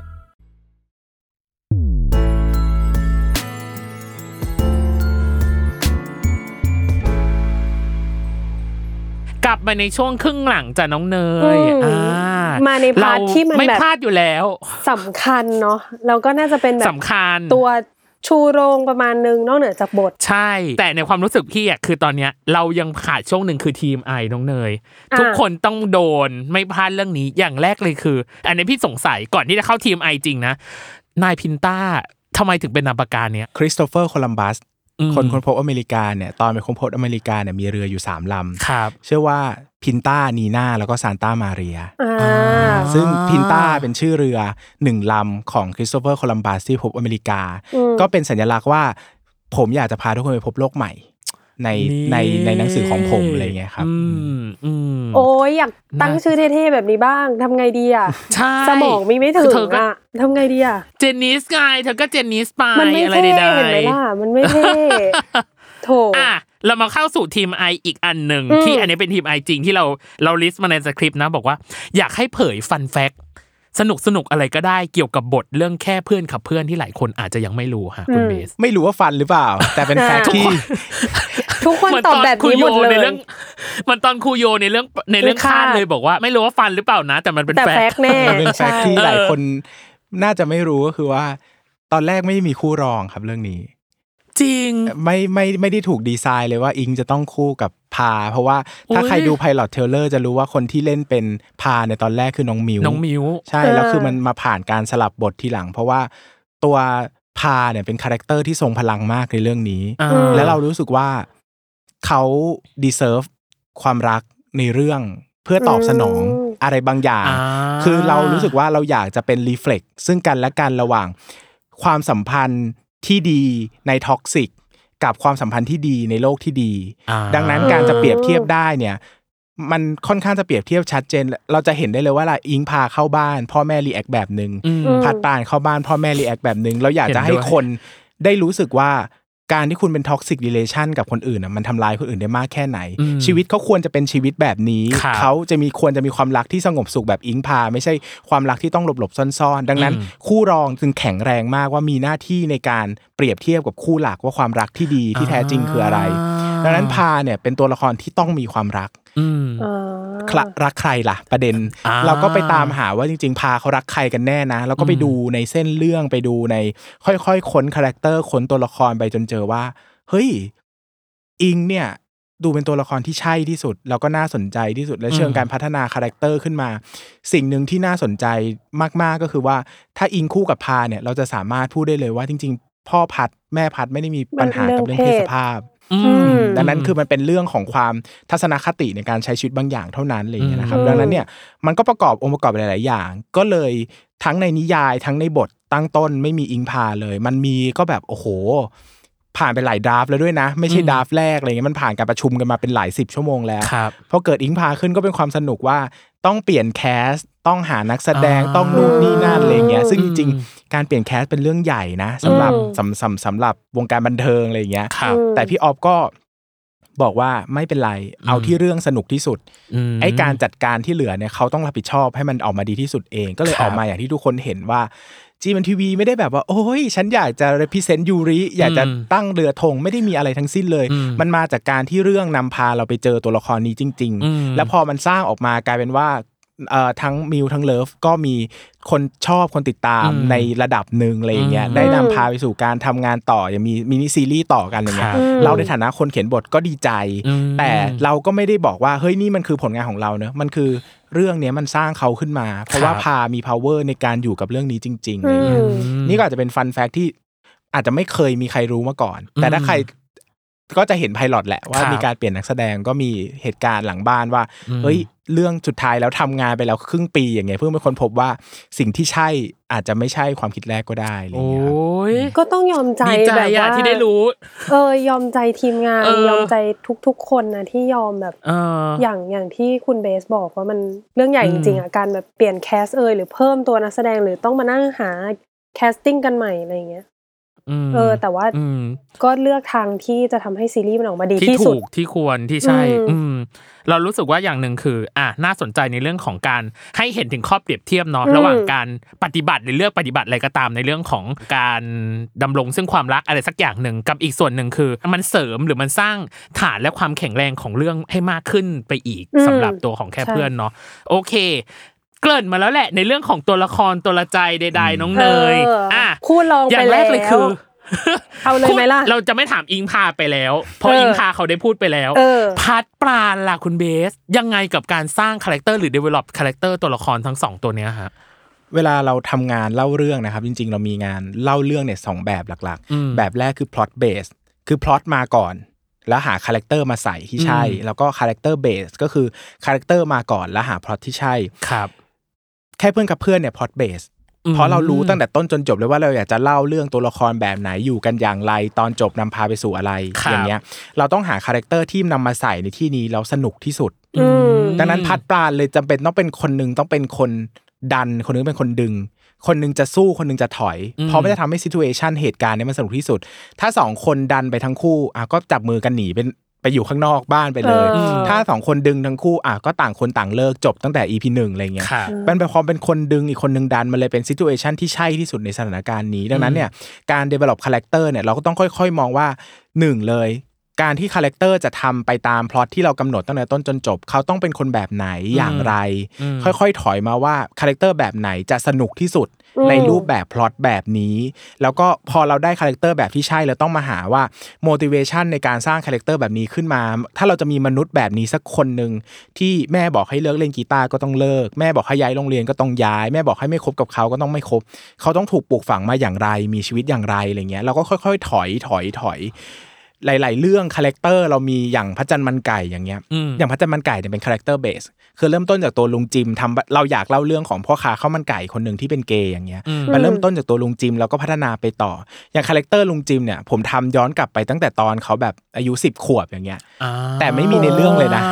แต่แต่หมายถึงว่าทำ work flow เนาะเยอะเหมือน flow ทำคืออ่าให้เราเข้าใจเขาจริง ๆ ว่าเขามีชีวิตอย่างไรแบ็กกราวอย่างไร background แล้วทำไมอืมอะไรหล่อหลอมเข้ามาถึงทุกวันนี้เนอะดังนั้นเนี่ยมันเป็นงานที่ค่อยๆถอย ค่อย ๆ ถอย แล้วก็หาสิ่งที่สนุกที่สุดใช่ที่สุดในการมาอยู่ตรงนี้ครับประมาณนี้ครับอืมอืมกับตัวของพัดปราณเองก็ทำเช่นเดียวกันใช่คือก็คือถอยหลังไปอีกว่าแบบให้เห็นถึงตั้งแต่อะอาจจะอาจจะเป็นวัยเด็กของเขาเลยจนมาการสู่เลี้ยงแบดบงเลี้ยงดูเนาะความเป็นเขาเอออะไรอย่างงี้จนถึงทุกวันใช่นี้ก็คือต้องดูว่าพล็อตแบบนี้ตัวละครแบบไหน ทำพล็อตแบบนี้ได้อืมหมายถึงว่าตัวละครแบบไหนจะสร้างเหตุการณ์แบบนี้ขึ้นครับแล้วตัวละครแบบไหนจะสนุกที่สุดเมื่ออยู่ในซิทูเอชันหรือสถานการณ์แบบนี้อ่าพอได้ตัวละครที่ต้องการมาแล้วก็ต้องไปถอยว่าอะไรสร้างให้เขาเป็นแบบนี้ขึ้นมา เพื่อสร้างความน่าเชื่อถือให้ตัวละครว่าเราเข้าใจได้ว่าอืมทำไมเขาถึงเป็นคนแบบนี้อืมถ้าเราเห็นฉากในบ้านพัด เราก็จะรู้เลยว่าพัดทำไมต้องเป็น หัวโจกอืมพ่อแม่เลี้ยงดูมาอย่างไรครับถ้าเราอยู่ในบ้านปลาเราจะเข้าใจเลยว่าปลาเป็นคนไม่พูด พ่อแม่เลี้ยงดูมาอย่างไรอืมทุกสิ่งทุกอย่างมันถูกถูกสร้างขึ้นมาให้ทุกคนเชื่อมั่นว่าตัวละครนี้มีตัวตนอยู่จริงอืมแล้วพอมันดำเนินเรื่องไปตัวคนก็จะรักตัวละครนี้อะไรอย่างเงี้ยครับอืมแต่สิ่งหนึ่งเนาะน้องเนยที่ที่เราเห็นคือ ไม่แน่ใจว่าในระหว่างทางอะ มันอาจจะมีอะไรที่ทางคุณเบส หรือทางทีมบทเองรู้สึกว่า อุ้ยอันนี้คือแบบมิติที่ เราไม่คิดว่าปราณจะเป็นแบบนี้หรือพัดจะเป็นแบบนี้แล้วทางคุณเบสได้เสริมหรือสวมเข้ามาหรือใส่เข้ามามีบ้างไหมฮะการทำงานสร้างซีรีส์เรื่องหนึ่งขึ้นมาเนี่ยมันประกอบด้วย 5 องค์ประกอบใหญ่ ๆ คือครับหนึ่งคือบทอืมอืมสองคือนักแสดงอืมสามการกำกับสี่ภาพห้าตัดต่อเนอะดังนั้นเนี่ยบทเนี่ยเราทำได้แค่โครงอืมนักแสดงจะไปตีความยังไงอะ นั่นก็คือสิทธิ์ของนักแสดงนะอืมเช่นเราบอกว่าจูบ นักแสดงอาจจะดีไซน์จูบด้วยเป็นเป็นสิบสิบแบบอืมผู้กำกับเห็นแบบไหน นักแสดงเห็นแบบไหนเราเห็นแบบไหน ดังนั้นเราอาจจะบอกเขาได้แค่ว่าซีนนี้จูบเพราะอะไร จูบเพื่ออะไรอืมแล้วตัวละครกำลังรู้สึกอะไรอยู่อืมแต่การดีไซน์ในการเล่นทุกอย่างอะเราก็ไม่เห็นนะ ในวันที่เราเขียน เพราะว่าอ่าเราก็เขียนขึ้นมาเป็นการกระทำของตัวละคร ซีนที่ทำลายความรู้สึกผมอย่างสิ้นเชิงเลยอะแล้วก็ ทำให้ผมเข้าใจว่าเราเกิดมาเขียนบททำไม คือซีนด่านฟ้า EP ห้าเราเกิดมาเพื่อจะเข้าใจว่าว่านี่คือศิลปะที่แท้จริงอะ มันคือการเขียนบทผมพูดอย่างนี้ว่าเหมือนการ นั่งมองดินเหนียวก้อนหนึ่งแล้วพยายามจะสร้างมันเป็นประติมากรรมขึ้นมาอืมดังนั้นเวลาเราปั้นอะ เราขึ้นได้แค่โครงครับแล้วเราก็ต้องเขียนต่อไปให้นักแสดงปั้นต่อไปให้อืมภาพไปให้กำกับไปให้ตัดต่อ เราเห็นได้แค่ก้อนเหนียวเป็นรูปๆอะอืมแต่วันหนึ่งมันกลับมามันสวยอะอืมมันสวยจนเราไม่คิดว่าไอ้วันไอ้ความพยายามเหล่านั้น มันขึ้นรูปได้มากขนาดนี้มันคือแบบ นี่มันคือกิฟต์ของการ การเป็นคนเขียนบทเลยอืมแล้วก็คือ เรื่องนี้โอมและนนท์พาเราไปไกลเกินกว่าที่เราคิดมากเห็นด้วยแม้แต่กระทั่งซีนมองตากันเฉยอืมๆก็เข้าใจว่าคิดอะไรอยู่อะไรเงี้ยอืมมี power ของการแสดงสูงอืมแล้วมันไม่ใช่แค่พรสวรรค์อย่างเดียวอืมคือทุกคนโอมและนนท์จริงจังในการทำงานด้วยอืมดังนั้นคือเราเราเราเราเล่าอย่างนี้นะครับ เอ่อหลายคนหลายคนอาจจะรู้อยู่แล้วหลายคนจะไม่ทราบว่าเวลาเราถ่ายทำเนี่ยเราไม่ได้ถ่ายเรียงซีนนะครับเราต้องถ่ายสลับซีนไปมาเพื่อให้เราใช้โลเคชันได้ประหยัดที่สุดอืมดังนั้นนักแสดงอาจจะต้องมาซีนนี้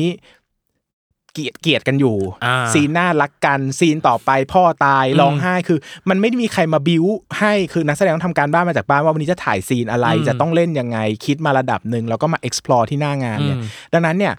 เราสังเกตได้ว่าเราดูแล้วเราเราไม่ติดอารมณ์โอนั้นนนท์เลยเราอืมเชื่อมั่นว่า เรื่องนี้มัน continue โอ้โหอืมอารมณ์มันพาไปได้อืมเนี้ยบมากอืมแต่จริงๆเวลาถ่ายอะมันไม่ได้ continue แบบนั้นเนาะอืมมันขึ้นเข้าใจขึ้นลงลงขึ้นขึ้นลงลงอืมอันนี้มันก็คือแสดงความสามารถของทั้งการ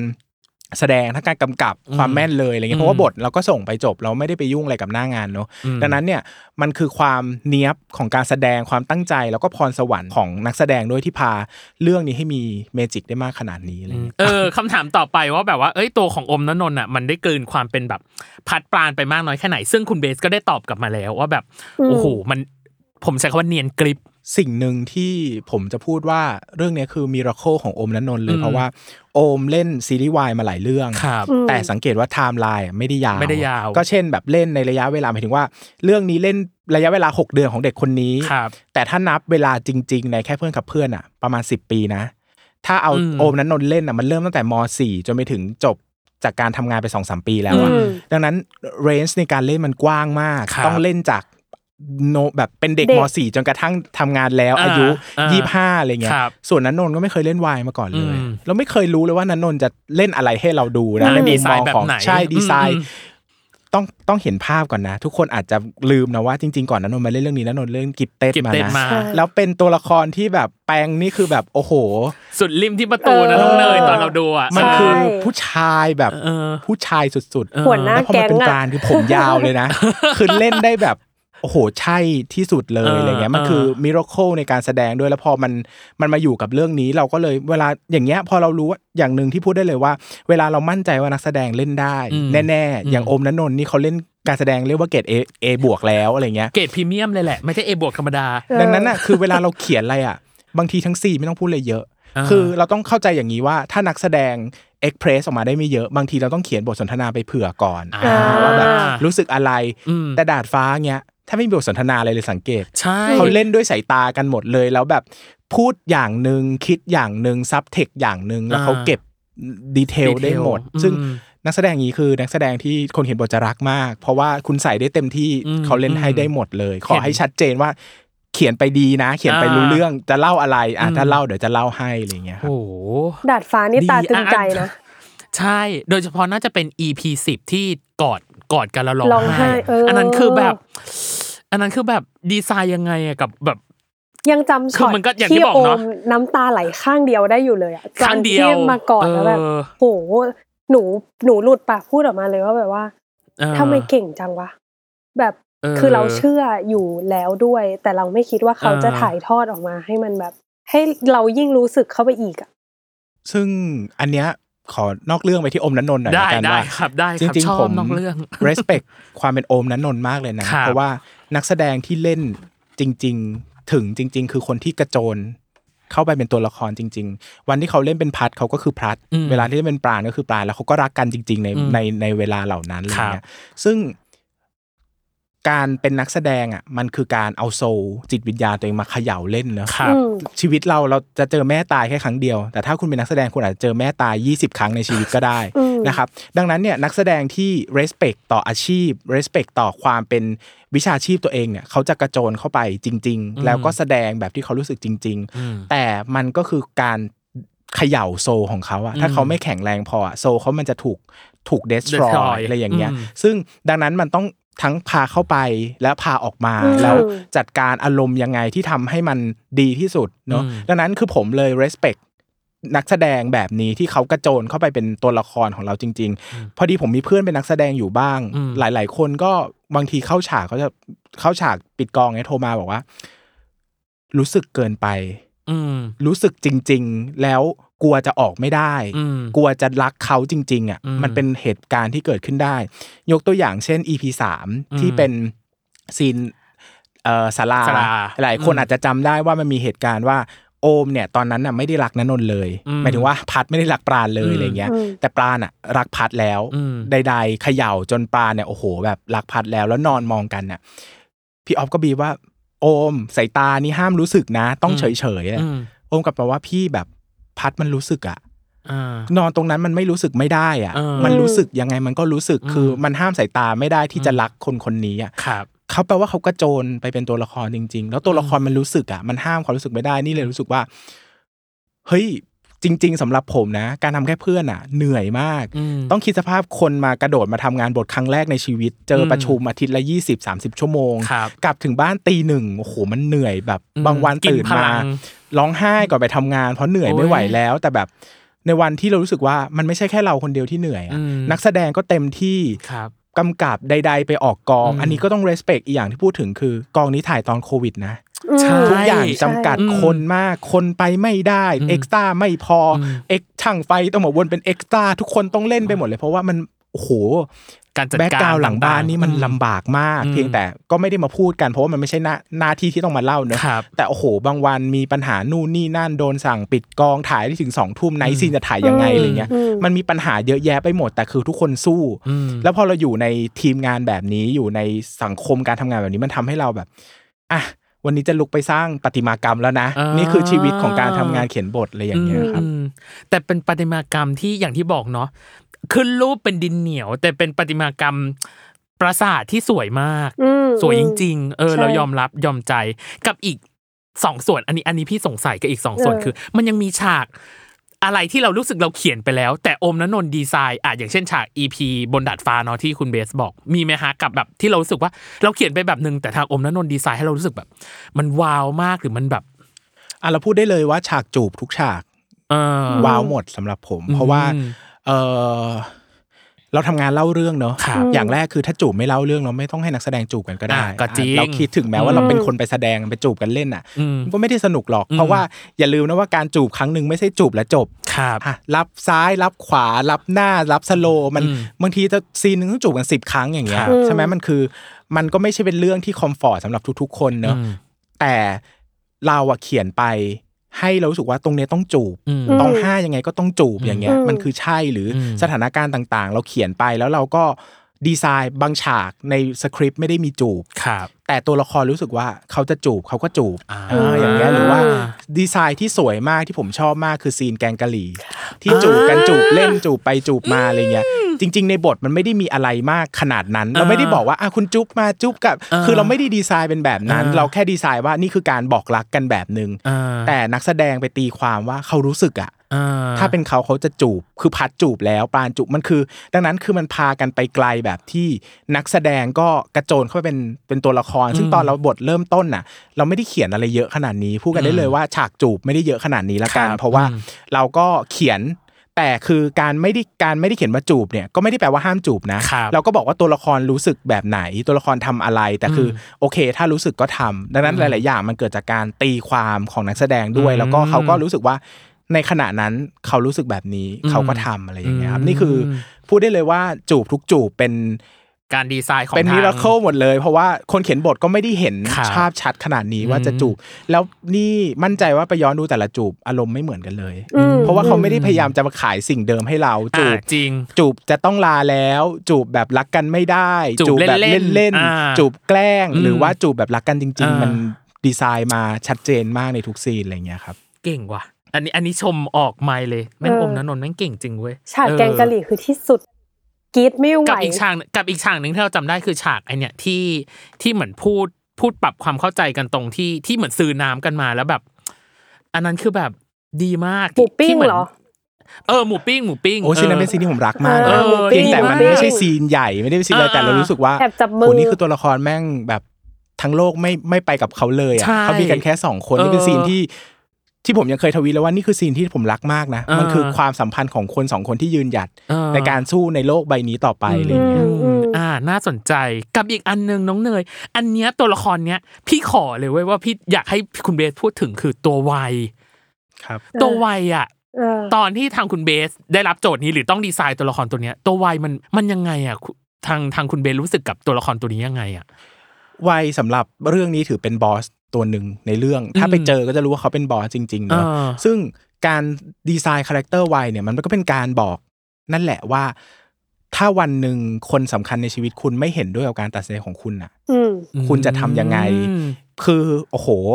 สิ่งที่ปราณต้องเจอกับวัยคือ dramatic question มากเลยนะจริงๆว่าอืมเป็นเราเราจะทำยังไงอืมถ้าบอกไปแล้วเพื่อนไม่ชอบ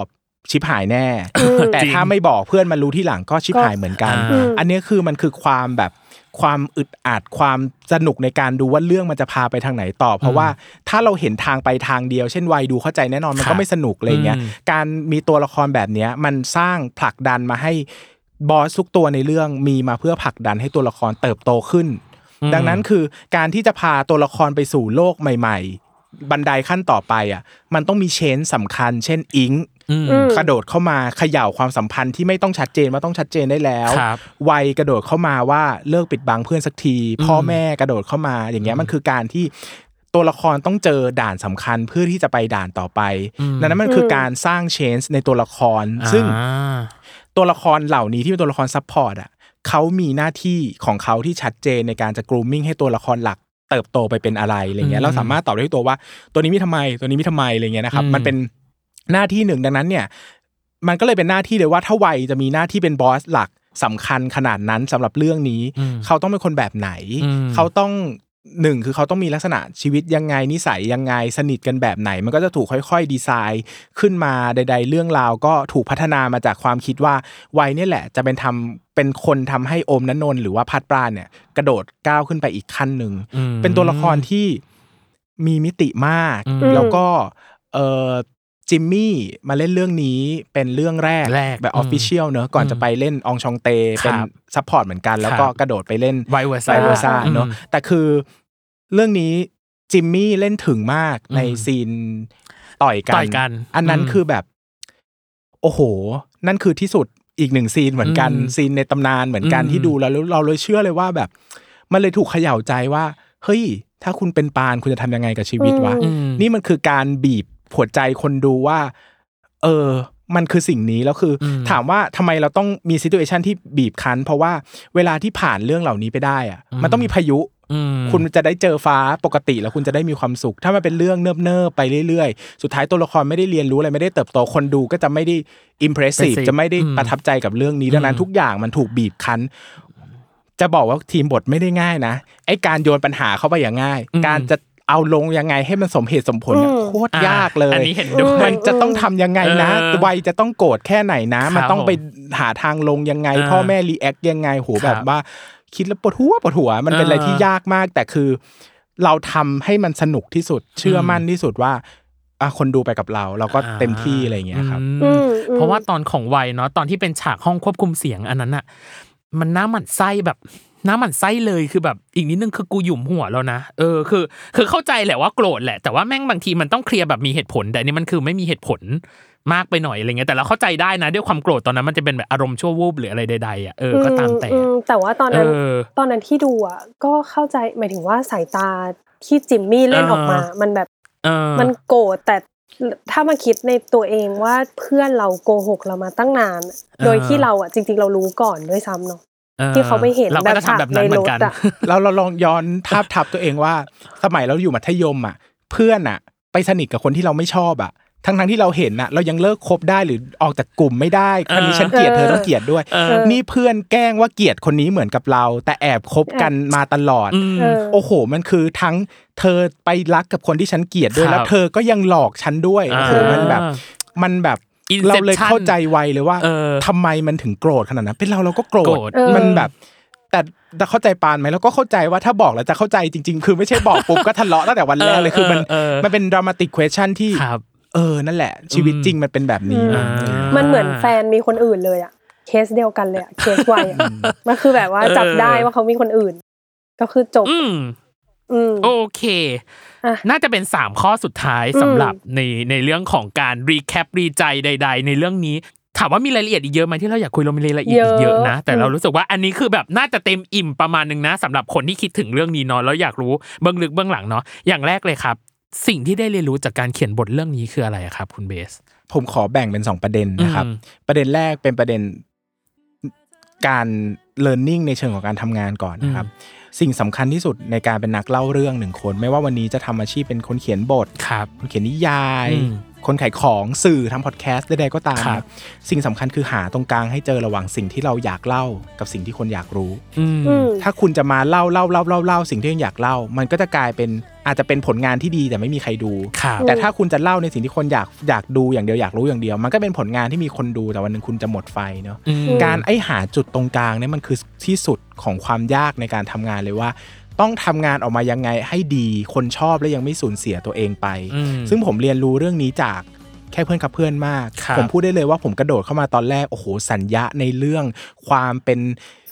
การเมืองอืมสองขั้วโอ้โหมันมีเต็มไปหมดอยากจะใส่อันนู้นอันนี้แต่พอครัมาบทำงานจริง เราก็ต้องค่อยๆ ลดทอนมองอืมถึงความเป็นจริงว่าคนดูอยากดูอะไรอือืมมอืมทำไมแค่เพื่อนขับเพื่อนถึงไม่ไปกระโจนไปรณรงค์เรื่องสมรสเท่าเทียมอ่าเพราะว่าอ่ามัมันไม่ใช่เพลสในที่นี้อ่าเออมันไม่ใช่จังหวะไม่ใช่โอกาสครับ การจะเล่าอะไรสักอย่างมันต้องถูกที่ถูกเวลาไม่ได้ยัดเยียดอืมเพราะว่าคนดูต้องการดูในสิ่งที่เขาอยากดูด้วย แล้วครับถ้ามันไปตรงกับสิ่งที่เราอยากเล่าเราค่อยเล่าเนอะอืมดังนั้นอืมจุดที่ใช่ที่สุดมันคือจุดที่ยากที่สุดอืมแล้วต้องใช้เวลาใช้ประสบการณ์ ใช้การเรียนรู้ ใช้การทำลายตัวตนเพื่อสร้างครับใหม่ เพราะว่าอืมอืม ทุกครั้งที่การเขียนบทมันคือการโยนไอเดียลงไป แล้วให้ครับทุกคนร่วมกันคริติกว่านี่ผ่านไม่ผ่านอะไรอย่างเงี้ยอืมซึ่งหลาย ๆ ไอเดียโยนไปได้ใช้หลาย ๆ ไอเดียโยนไปก็พี่ออฟบอกว่าอะมึงขายกูสิมึงพูดให้กูเชื่อสิว่ามันตัวละคร pitching จะทำแบบนี้อะถ้ามันมึงพูดให้กู pitching เลยเชื่อได้นะเดี๋ยวกูทำเลยซื้กูอถ่ายให้เลยอืมผมเคยบอกว่าเนี่ยไปทะเลนะพี่พัดกับปานมันต้องแก้ผ้าแล้วก็วิ่งลงน้ำกันอะมึงบอกกูมาสิว่าผู้ชายที่ไหนเขาไปทะเลกันสองคนแล้วเขาแก้ผ้าลงน้ำกัน ถ้ามึงบอกให้กูได้เดี๋ยวกูจะถ่ายอมนั้นนนท์แก้ผ้าให้มึงดู อะอะอะยอมก็ได้แค่อยากดูผู้ชายแก้ผ้าเฉยๆก็ผิดเหรอโอ้โห จริงจังไปปะเนี่ยเออออะไรอย่างเงี้ยคือเออมันคือการทำงานอย่างแล้วแต่แบบ ถ้าเราไปนั่งเงียบไม่พิชชิ่งไม่เสนออะไรเลยอืมมันก็ไม่เป็นประโยชน์ต่อทีมอ่าดังนั้นมันคือการยอมเสนออะไรที่มันอาจจะประหลาด มันจะบ้งมันจะแปลกแต่อืมมันต้องการทำลายตัวตนแล้วก็สร้างขึ้นใหม่ อันนั้นมันคือการเรียนรู้ที่การทำงานเป็นทีม เรียนรู้หาเรื่องเล่าที่ดีที่สุดอืมอันนี้เรื่องอันนี้คือก้อนเชิแรกงการทำงานเนาะ อืมอันนี้มาเรียนรู้ตัวตนบ้าง ผมต้องเสริมก่อนว่า จริง ๆ ผมมีอาชีพประจำครับแปลว่าจริง ๆ แล้วผมทำงาน 5 วันต่อสัปดาห์อยู่แล้วอืมการมาเขียนบทก็คือการอุทิศ 2 วันหยุดของตัวเองไปให้กับการทำงานอื่น ดังนั้นอืมช่วงที่เขียนบทอะไม่มีวันหยุดเลยอืมแล้วก็จะต้องเขียนบทนี่แปลว่าบางทีนัด 11 โมงถึงเที่ยงคืนเที่ตียงคืหนนึ่งตีหนึ่งนะอืมมันนานนานมากแล้วก็เหนื่อยมากแล้วก็ทุ่มเทชีวิตอะไรหลาย ๆ อย่างลงไป แต่สิ่งที่ผมจะพูดอย่างนี้คือว่า ผมโคตรชอบคำพูดหนึ่งเลยของคุณชัชชาติเนอะครับเขาพูดว่าโลกเนี้ยไม่ได้มีงานเพียงพอสำหรับ passion ทุกคนหรอกอืมดังนั้นการทำงานที่แท้จริงอะคือไม่ได้ทุกคนจะต้องตื่นมาเพื่อทำงานตาม passion ตัวเองอืมแต่ถ้าวันนี้งานที่คุณทำไม่ใช่ passion ของคุณแล้ว หน้าที่ของคุณคือคุณต้องไปหางานอื่น หรืองานอดิเรกอื่น เพื่อตอบสนอง passion ของคุณเนอะดังนั้นอะมันคือการตอบว่าเฮ้ยทำไมเราต้องตื่นมาไปทำงานถึงตีหนึ่ง วันละสิบสิบสองชั่วโมงครับเพื่อที่จะเสนอแล้วก็ไม่ได้ทำแก้แล้วแก้อีก มันคือการบอกว่านี่แหละ มันคือชีวิตแพชชั่น passion ในการทำงาน วันที่เราได้เห็นประติมากรรม แบบสมบูรณ์แบบบนหน้าจอคือ มันคือที่สุดแล้วอะอืมมันมันคือไม่รู้จะอธิบาย masterpiece ยังไงแล้วว่าอืมการที่คุณนั่งคิดในกระดาษ แล้วจนวันหนึ่งมันถูกสร้างขึ้นมาให้ให้เห็นมันคือ มันคือการตอบสนอง inner soul ว่า เออว่ะ เราเกิดมาเพื่อมี magic moment แบบนี้แหละอืมมีเวลาที่จะได้แบบตบมือแล้วก็โห่ร้องยินดีต่ออมหน้าจอในวันที่ซีรีส์เรา on แล้วมันใช่ อันเนี้ยเออกูคิด อันเนี้ยมันต้องเป็นแบบนี้อันนี้เป็นจิกนี้มันแบบมันเป็น magic moment ที่ทุกครั้งที่ผมเขียนบทจบเรื่องหนึ่งบอกอะไม่ทำแล้วนะเลิกอืมเหนื่อยก็เหนื่อยโอ้มันเหนื่อยเวลาแต่พอนี่ยมีเรื่องใหม่ปั๊บอะทำเพราะว่า มันจะไปผ่านการเจอ magic moment มาก่อนอืมแล้วรู้สึกว่า เฮ้ย เราก็เกิดมาเพื่อเสพเมจิกโมเมน moment ต์แบบนี้เหล่านั้นไม่ใช่หรออืมอะไรเงี้ยนี่เรารู้สึกคนว่าเออถ้าเราหาจุดแบบนี้ในการทำงานได้อะมันจะคือมันไม่ใช่ไม่เหนื่อยนะอืมมันก็เหนื่อยเหมือนเดิมนั่นแหละอืมแต่คุณจะมีเหตุผลในการลุกขึ้นไปเหนื่อยในแต่ละวันอืมอืมนี่คือสิ่งที่เรียนรู้จากการทำงานบทอืมละครเลยครับ เนยต้องเชิญคุณเบสมาอีกแล้วแหละตอนเพื่อนนายแค่หนึ่งเดียวเอาจริงๆจริงรอบหน้ามันเลอะยจะไปเจอตัวเดี๋ยวคุยมันแบนะบคุณเบสเออ ยินดีครับยินดีอะกับอีกอันหนึ่งคือ เราอะมักจะชอบให้ประมวลความสำเร็จเนาะอย่างเช่นเรื่องนี้เอาจริง ๆ สิ่งหนึ่งที่เป็นความสำเร็จเลยคือ มันเป็นที่จดจำเออมันเป็นที่นึกถึง และที่ยังพูดคงถูกถึงพูดด้วยถึงอืมเออ ในปัจจุบันเนี้ยอยากให้คุณเบสถอดมาหนึ่งสิ่งว่า คิดว่าอะไรคือความสำเร็จสำคัญเลยของเรื่องเนี้ยครับ แค่เพื่อนครับเพื่อน ในฐานะที่เป็นตัวแทนคนเขียนบท ก่อนแรกนะครับอืมก่อนที่จะไปพูดคำตอบคือ ต้องบอกว่า ทุกคนทำงานดีอืมทุกคนตั้งใจทำงานหมด อันนี้ครับเป็นทีมที่ผม respect ทุกคนเลยอืมทุกภาคส่วนทำงานดีหมด พี่ออฟผู้กำกับไม่ได้อืมค่าเขียนบทนะอืมแต่อยู่เขียนบทกับนั่งประชุมในทีมเขียนบท 200 ชั่วโมง ไม่ได้เงินสักบาทครับเขาก็ยังทำนะอืมนี่คือการทำงานแบบ masterpiece ทุกคนถึงยอมสู้ตายทุ่มถวายชีวิตเทเพราะว่าอืมนี่คืองานที่จะต้องเอาจริงเอาจังที่สุดครับสิ่งที่ผมรู้สึกว่ามันมันเป็นที่จดจำหรือว่าสิ่งหนึ่งที่ผมจะประมวลว่า นี่มันคือ ความจริง อืมมันคือการมันคือการดูจนจบแล้วปลอบประโลมว่า โลกไม่ได้สวยหรอกอืมชีวิตจริงมันเป็นแบบนี้แหละ ชีวิตจริงคือคุณจะต้องอดทนอยู่ในสภาพสังคมที่ท็อกซิก มีความสัมพันธ์ที่ย่ำแย่อืมแต่คุณต้องหา healthy relation ให้เจออมคนสักคนที่เป็น safe place ของคุณที่จะทำให้คุณแบบ อยากอยู่ในโลกที่มันเฮงซวยใบนี้ต่อ มันคือการปลอบประโลมว่า เฮ้ย ชีวิตยังดีอืมหาคนที่เป็นภัทรหรือปราณของคุณให้เจออืมซึ่งในวงเล็บไม่จำเป็นต้องเป็นคนก็ได้ครับคุณอาจจะแค่มีความสุขกับการนั่งดูซีรีส์วายอืมนี่อาจจะคือภัทรของคุณครับในการที่คุณจะดูซีรีส์ อะไรก็ตามที่คุณชอบ แล้ววันรุ่งขึ้นคุณก็ไปเจอท็อกซิก e ิเลชันแต่เราต้องบอกให้ได้ว่าอะไรคือโอเอซิสของเราอะอ่านี่นี่มันเลยคือการตอบสมันมันมันคือการบอกว่าเรามีความหวังในการมีชีวิตอยู่ไปทำไม เพราะว่าโลกยังสวยในพื้นที่ใดพื้นที่หนึ่งของเรา หาตรงนั้นให้เจอแล้วยึดมั่นกับมันให้ได้ว่านี่แหละ คือเหตุผลในการมีชีวิตอยู่ทำไมพัดกับปานยังต้องต่อสู้ไปในโลกที่ไม่มีใครเห็นด้วยเลยทำไมแค่ปล่อยมือเรื่องก็จบแล้วเพราะว่าครับ มันคือคำตอบของการมีชีวิตอยู่ซึ่งกันและกัน เราต้องหากุญแจนี้ของเราให้เจอแล้วเราจะได้เข้าใจว่าเรามีชีวิตอยู่ไปทำไมครับอืมจบจบรายการจบได้เลยสวยจบรายการได้เลย เราไม่ต้องโยพูดวันอะไรนี้กัคืนแบบอีกก็ได้เลยเออเราแค่พี่ตั้มรู้สึกว่าเออ นี่คือหนึ่งปีจริง ๆ ของแค่เออแค่คิดถึง เอาจริงๆเราแค่คิดถึง เราเลยจัดเทมนี้ให้โดยเฉพาะกับแค่เพื่อนครับเพื่อนอืมที่เรานึกถึงอืมแล้วก็ที่ไม่สำคัญผิดคืหอวังมันด้วยประเด็น ไม่ผิดหวังการที่แบบเออแล้วก็เชิญช่วงคุณนี้เบสคือมันมาใช่ แล้วเรารู้สึกว่าช่วงนี้คือมันเป็นช่วงrerun เนาะหมายถึงว่ามันเป็นเออการ rerun แล้วเราก็รู้สึกว่าเออในฐานะที่หนึ่งปีอะมันอาจจะมีบทเรียนหรือมันอาจจะมีการถอดบทเรียนเนาะส่วนใหญ่เราชอบถอดบทเรียนกันอะเออออะไรบางอย่างแล้วเราก็รู้สึกว่าในฐานะที่เราอะคุยกับคนเบื้องหน้าแล้วก็คือทางโอมและนนท์เนาะเราเลยรู้สึกว่าเออเรายังไม่ได้ถอดบทเรียนกับคนเบื้องหลังเลยแล้วคือมันถูกพูดถึงตั้งแต่ ปีหนึ่งคือมันยังไม่ได้ซาเข้าใจป่ะน้องเนยคือมันยังไม่ได้ซาหายไปเลยอะคือมันยังเป็นเออ masterpiece อีกชิ้นหนึ่งที่ที่น่าสนใจในเรื่องของแง่ของการ crack กระบวนการทำงานเนาะอืมก็วันนี้คุณเบสมาเป็นตัวแทนแล้วกันเนาะในฐานะที่เป็นหนึ่งในคนเขียนบทแล้วก็หนึ่งในคนทำงานในเรื่องนี้เอาจริงๆต้องขอขอบคุณคุณเบสมานะที่นี้ขอบคุณนะครัขอบบคุณนะคะกับอีกเรื่องหนึ่งคือ อยากให้ฝากเออสิ่งหนึ่งที่เกิดขึ้นต่อไปของคุณเบสคือ เพื่อนนายแค่หนึ่งเดียวออให้เกริดนิดนึงว่าชาเลนเรื่องนี้มันคืออะไรอะคุณเบส ตอนที่เขียนอะชาเลนที่ยากที่สุดคือเวลาครับ เพราะว่าเออถ้าใครติดตามการทำงานของพี่โจเนอะจริงๆ พี่โจปีนี้มีมามากเอ่อตั้งแต่ต้นปีก็คืออ่าเพเยอร์มามามาโกโกโก้โก้วาร์ปเอฟ Warp เฟก Effect แล้ววาร์ปเอฟเฟกแล้วก็เอ่อเดอร์ตี้ลอนดรี Laundry อืมนะครับแล้วก็มาเป็นเพื่อนนายแค่หนึ่งเดียวในครับขณะเดียวกันวงเล็บ เดี๋ยวปีหน้าก็จะมีอีกก็คืออมมีงานเพราะฉะนั้นเนี่ยงานมันจะเป็นงานกระชั้นมากครับนะครับเพราะว่าเอ่อ พี่โจก็จะเป็นโปรดักชันเฮาส์แสดงก็จะมีเงื่อนไขในการทำงานแบบหนึ่งครับพี่ออฟเป็นเอ่อผู้กำกับของ JMTV เองก็จะมีเงื่อนไขการทำงานแบบหนึ่งดังนั้นเนี่ยเพื่อนนายแค่หนึ่งเดียวเนี่ยสิ่งที่ยากที่สุดคือเวลา เพราะว่าอืมเวลาการทำการทำงานอะมันจำกัดมากครับนะครับในการเอ่อขึ้นเรื่องแก้บทอะไรอย่างเงี้ยอันนี้อืมคือความท้าทายที่สุดว่าในเวลาจำกัดเราทำงานได้ดีที่สุดเท่าไหนอืมซึ่งอันเนี้ยเราก็ทำเต็มที่นี่ก็เหยียบสุดแม็กสุดอืม ฝีมือของครับตัวเองแล้วเหมือนกันอะไรเงี้อืยมแล้วก็จริง ๆ เพื่อนนายแค่หนึ่งเดียวนี่ผมได้เข้าไปดูกระบวนการการทำงานเยอะได้ไปกองครับไปดูเวิร์กช็อปอะไรอย่างเงี้ยอืมก็โดยส่วนตัวก็รู้สึกว่าสนุกอืมเพราะเรารู้สึกว่าเราดูอยู่หลังมอนิเตอร์เรายังสนุกเลยนะครับเออแล้วก็เชิญชวนทุกคนว่าลองมาดูเรื่องนี้ในกลิ่นอายอีกแบบหนึ่งเพราะว่ามันเป็นงานงานที่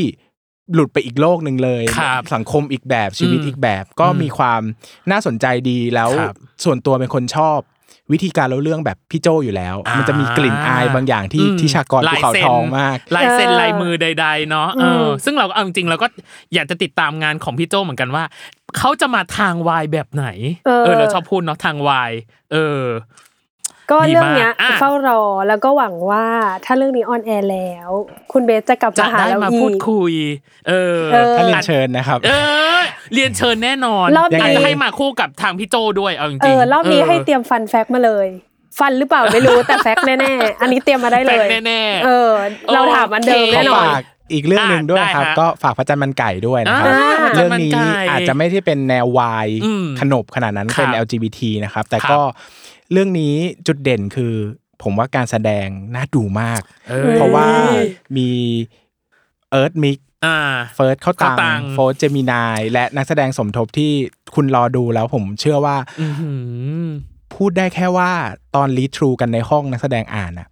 จะร้องไห้แล้วโอ้ยคือมันแบบนักแสดงเขาไปถึงตัวละครมากแล้วนี่เชื่อว่า ด้วยวิธีการเล่าแบบฮะนพนัทใช่นี่ว่าวิมลจะต้องเป็นความ ขยี้ดราม่าในอีกเออแบบหนึ่งซึ่งมันจะไม่ได้เจอกลิ่นนี้ เพราะว่าครับถ้าเป็นแค่เพื่อนๆเพื่อนก็จะ rom-comอ่าแต่คือพัฒมันไก่คือดรามาติกเลย คือไปเชิงดรามาติกโรแมนติกแบบบรรยากาศแบบ